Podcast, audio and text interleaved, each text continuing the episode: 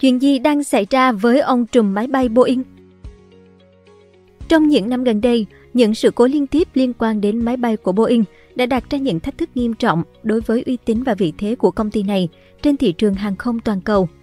Điều này không chỉ ảnh hưởng đến mối quan hệ với các đối tác và khách hàng, mà còn làm suy giảm lợi thế cạnh tranh so với đối thủ truyền kiếp là Airbus. Theo nhiều chuyên gia, nguyên nhân chính dẫn đến tình trạng hiện tại của Boeing là văn hóa doanh nghiệp của họ. Có vẻ như một số lãnh đạo cấp cao của Boeing đã quá tập trung vào việc tối đa hóa lợi nhuận và giá cổ phiếu, từ đó bỏ qua sự đóng góp quan trọng của những kỹ sư và công nhân, những người đóng vai trò trực tiếp trong quá trình chế tạo và đảm bảo chất lượng của máy bay. Nếu yêu thích video này, bạn hãy tải ứng dụng sách tin gọn để ủng hộ nhóm nhé. Cảm ơn bạn rất nhiều. Những sự cố liên tục Hãy tưởng tượng bạn đang ngồi trên một chuyến bay thương mại ở độ cao 4.800m so với mặt đất. Đột nhiên, một tiếng nổ lớn vang lên và một phần phía sau máy bay bị xé toạc ra, để lại một lỗ hổng lớn. Trong lúc hoảng loạn, hành khách nhìn ra ngoài cửa sổ và thấy một mảnh vỡ của cánh máy bay bị xé ra. Rất may là không có thương vong về người, nhưng mọi người vẫn hoảng loạn và sợ hãi. Đó chính là cảnh tượng kinh hoàng xảy ra trên chuyến bay của hãng Alaska Airlines vào ngày 5 tháng 1 năm 2024 khi nắp cửa khẩn cấp door plug thường được gắn chặt với thân máy bay trên chiếc Boeing 737 bị bật ra ngoài.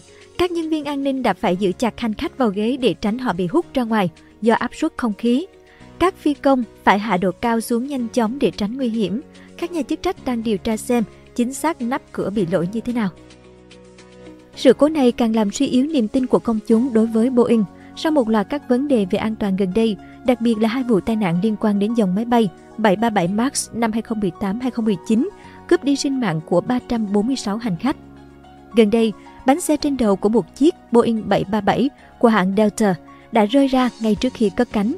Một chiếc Boeing 737 khác của Ngoại trưởng Hoa Kỳ Antony Blinken cũng gặp sự cố kỹ thuật Hệ thống chống đóng băng có thể làm hỏng động cơ nếu phi công không tắt sau 5 phút. Nhiều lỗi kỹ thuật khác liên quan đến bu lông lỏng lẻo, khoan sai quy cách cũng liên tục được phát hiện. Các chuyên gia cho rằng đây là hệ quả của nhiều thập kỷ, Boeing đã thiếu sót trong quản lý chất lượng và an toàn. Mặc dù Boeing không đưa ra bình luận chính thức, nhưng họ cho biết đã thực hiện một số biện pháp sửa chữa sau sự cố của Alaska Airlines. Tuy nhiên, các chuyên gia nhận định niềm tin của công chúng vào Boeing đang trên đà giảm sút nghiêm trọng niềm tin suy giảm. Sự cố của chuyến bay Alaska Airlines là dấu hiệu đáng lo ngại cho những hành khách có ý định bay trở lại sau đại dịch. Thị trường sản xuất máy bay dân dụng hiện chủ yếu là cuộc cạnh tranh giữa hai ông lớn Boeing và Airbus. Hiện có hơn 10.000 máy bay Boeing và hơn 13.600 máy bay Airbus đang hoạt động trên thế giới.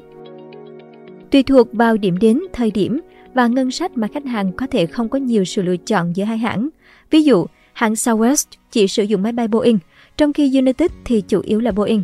Ngược lại, JetBlue lại có hầu hết là máy bay Airbus. Công cụ tìm kiếm vé máy bay kayak cho phép lọc một số chuyến bay Boeing, nhưng không phải tất cả. Đối với một bộ phận dư luận, sự cố của Alaska Airlines được xem như minh chứng cho sự suy thoái của Boeing do chính sách đa dạng hóa nhân sự dẫn đến thuê những nhân viên kém năng lực. Tuy nhiên, các chuyên gia cho rằng đây chỉ là vấn đề nhỏ. Nguyên nhân sâu xa là do tham vọng lợi nhuận đã khiến Boeing bỏ qua lời khuyên từ các chuyên gia của mình, cắt giảm chi phí và hy sinh chất lượng để tăng hiệu suất tài chính. Boeing đã mất dần vị thế hàng đầu của mình kể từ những năm 1980 khi văn hóa doanh nghiệp thay đổi theo hướng đặt lợi nhuận lên trên hết. Các vấn đề sản xuất của Boeing Sự cố nắp cửa thoát hiểm bung ra trên chuyến bay của Alaska Airlines khiến nhiều hành khách thắc mắc nắp cửa thoát hiểm là gì và tại sao nó lại có thể bị tách rời khỏi máy bay đang bay. Nắp cắm cửa thoát hiểm là một nắp kim loại đóng kín lối ra khẩn cấp, thường nằm ở hai bên của thân máy bay. Theo quy định, chiếc Boeing 737 MAX 9 có thể chở tối đa 220 hành khách, nhưng chuyến bay của Alaska Airlines chỉ có 178 ghế, nên có ít cửa thoát hiểm hơn. Nắp cắm cửa thoát hiểm được giữ chặt bằng bu lông và then khóa. Các nhà điều tra đang tìm hiểu xem đó là lỗi sản xuất bu lông hay do lắp đặt sai quy trình. Cánh cửa do nhà thầu phụ Spirit Aerosystems của Boeing sản xuất, còn Boeing chịu trách nhiệm lắp ráp hoàn chỉnh. Chuyên gia Scott Hamilton khẳng định Boeing phải chịu trách nhiệm cuối cùng về chất lượng sản phẩm. Một điều thú vị là đối thủ cạnh tranh Airbus cũng hợp tác với Spirit Aerosystems.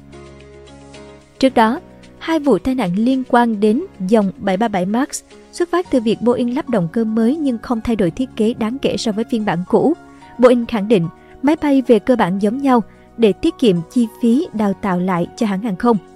Tuy nhiên, vị trí của động cơ mới làm thay đổi cách bay khi cất cánh gây nguy hiểm. Boeing đã lắp phần mềm điều khiển để giải quyết vấn đề nhưng lại không lắp cảm biến dự phòng.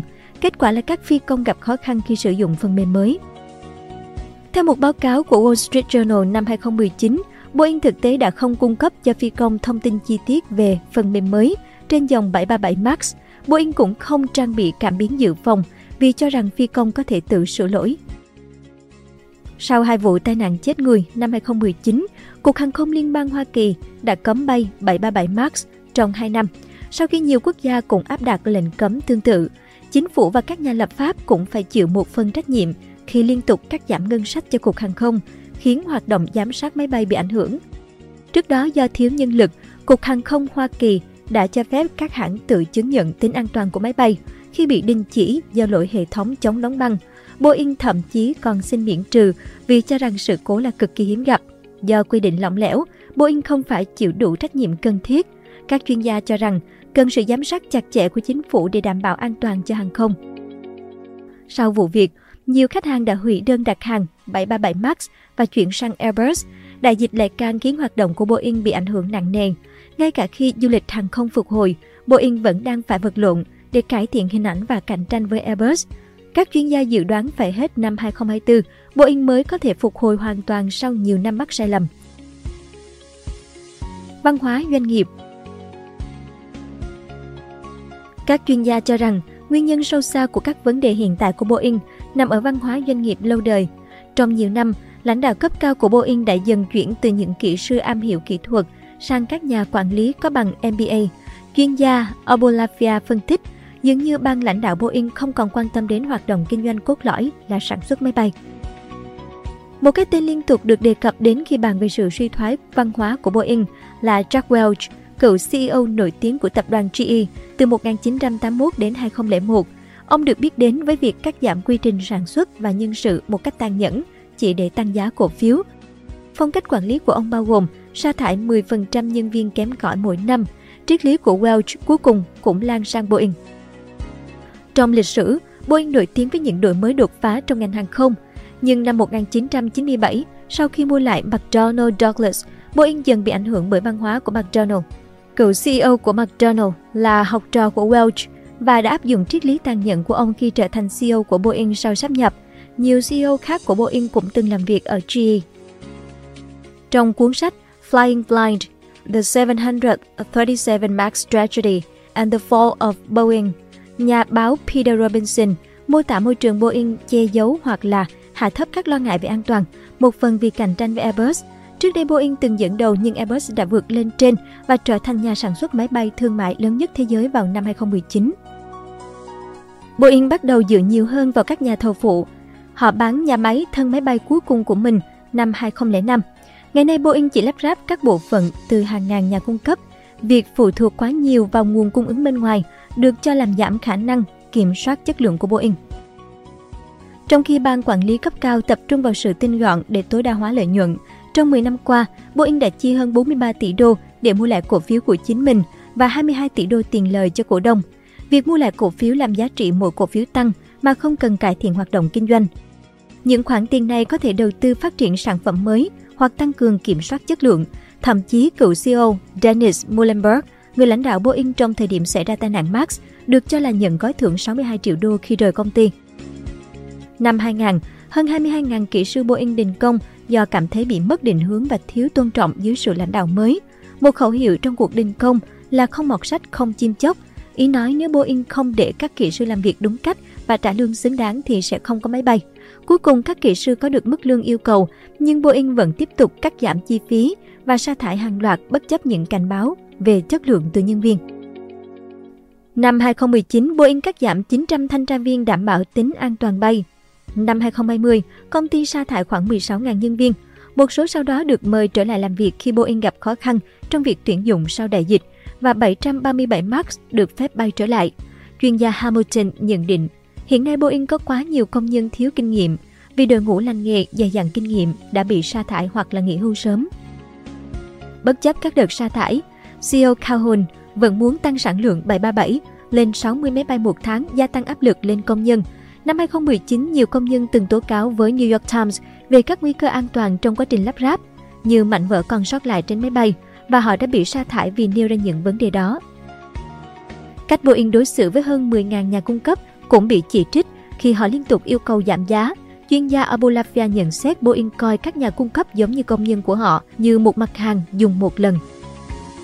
Chiến lược cắt giảm chi phí liên tục của Boeing dường như không mang lại hiệu quả. Hãng không có lợi nhuận 5 năm qua, trong khi Airbus bán được nhiều máy bay hơn.